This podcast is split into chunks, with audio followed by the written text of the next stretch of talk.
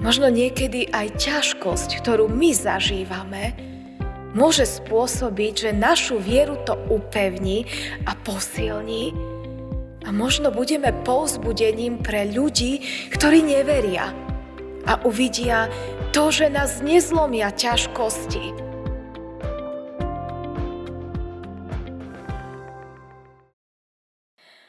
Ale ja dúfam v Tvoju milosť. Nech moje srdce plesá pred Tvojou pomocou. Spievať chcem hospodinu, lebo mi dobre učinil. Amen. Milosť vám a pokoj od Boha nášho Otca a od nášho Pána a Spasiteľa Ježiša Krista. Amen. Milé sestry, milí bratia, slova písma svätého, ktoré budú slúžiť ako základ kázne, čítame z Evanília podľa Matúša z 18. kapitole, kde v 20. verši čítame v Božom mene tieto slova. Lebo kde sa dvaja alebo traja zhromaždili v mojom mene, tam som medzi nimi. Amen. Toľko je slov písma svätého.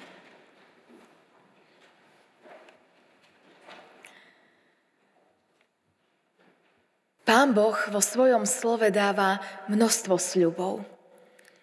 Dnes máme pred sebou jeden z nich, kde sa dvaja alebo trája zhromaždia v mojom mene, tam ja budem s nimi. Tam som medzi vami.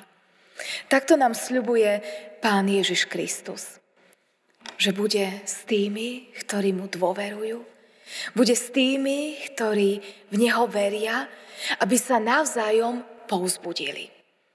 Neznamená to, že keď je človek sám, že by vtedy Boh nebol pri ňom.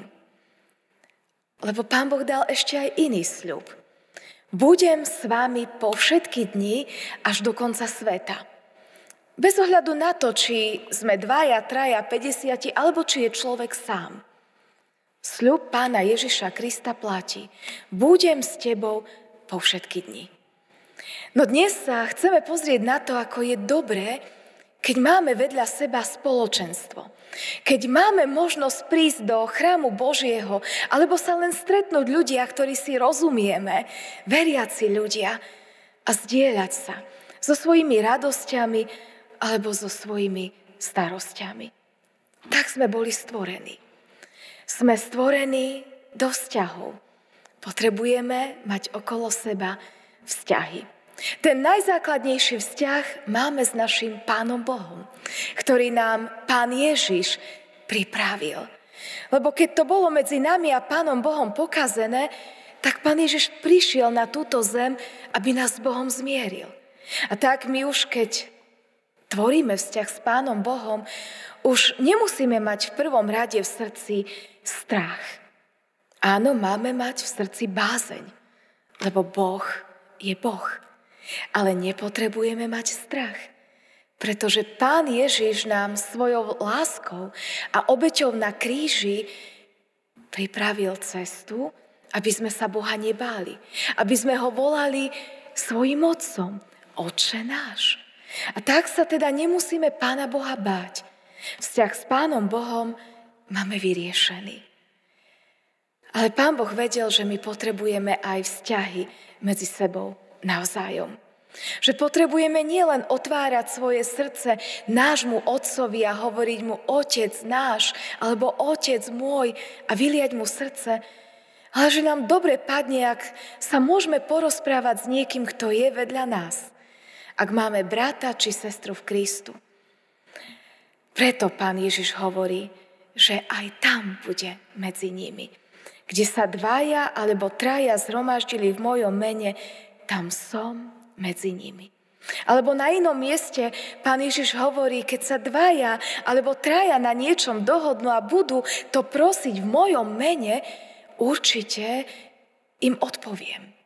Možno neodpovie stále podľa našej predstavy, možno v tom čase, ako my chceme, ale určite odpovie. Odpovie podľa svojho najlepšieho rozhodnutia.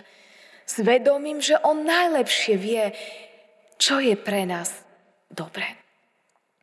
A tak, keď sme dvaja alebo trája, môžeme spoločne volať k Pánu Bohu.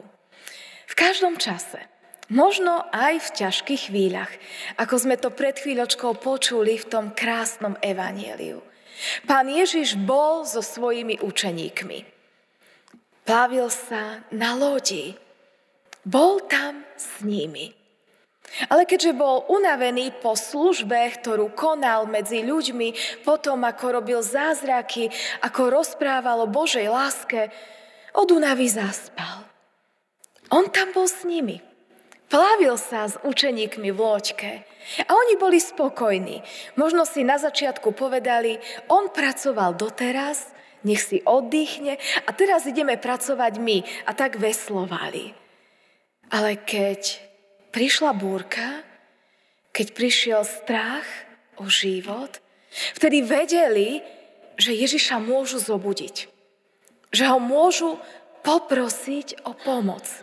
A tak budia pána Ježiša Krista a prosia ho, pomôž nám, zachráň nás.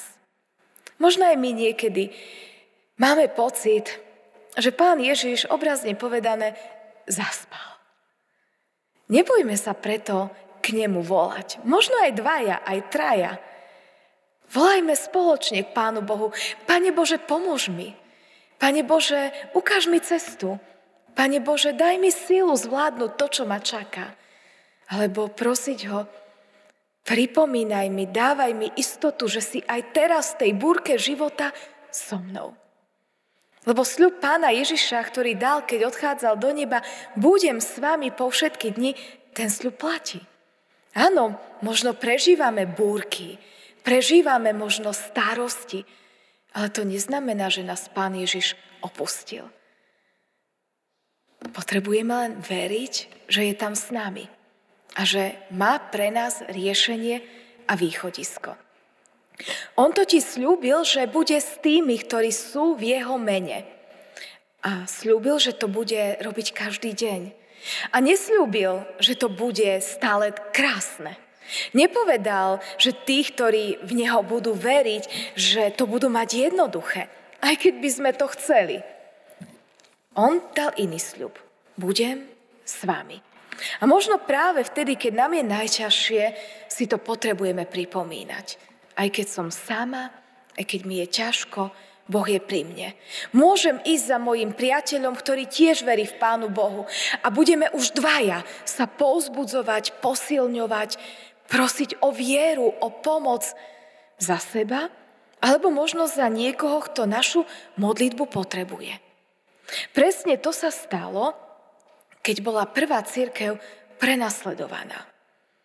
Keď Petra uväznili, Peter bol vo vezení. Ale mal v srdci pokoj. Lebo pamätal, že Ježiš je s ním, tak ako to slúbil. A tak Peter napriek tomu, že je vo vezení, že je spútaný, že ho strážia, v pokoji zaspal. Vedel, že tam nie je sám. A nemyslel tým tých väzniteľov, ktorí tam boli. Vedel, že tam, v tom väzení, je s ním Pán Ježiš. A tak v pokoji spí.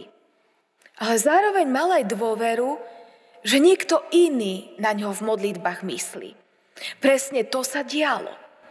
Ostatní učeníci, ostatní jeho priatelia, bratia a sestry, celý cirkevný zbor sa horlivo modlili k Pánu Bohu za neho.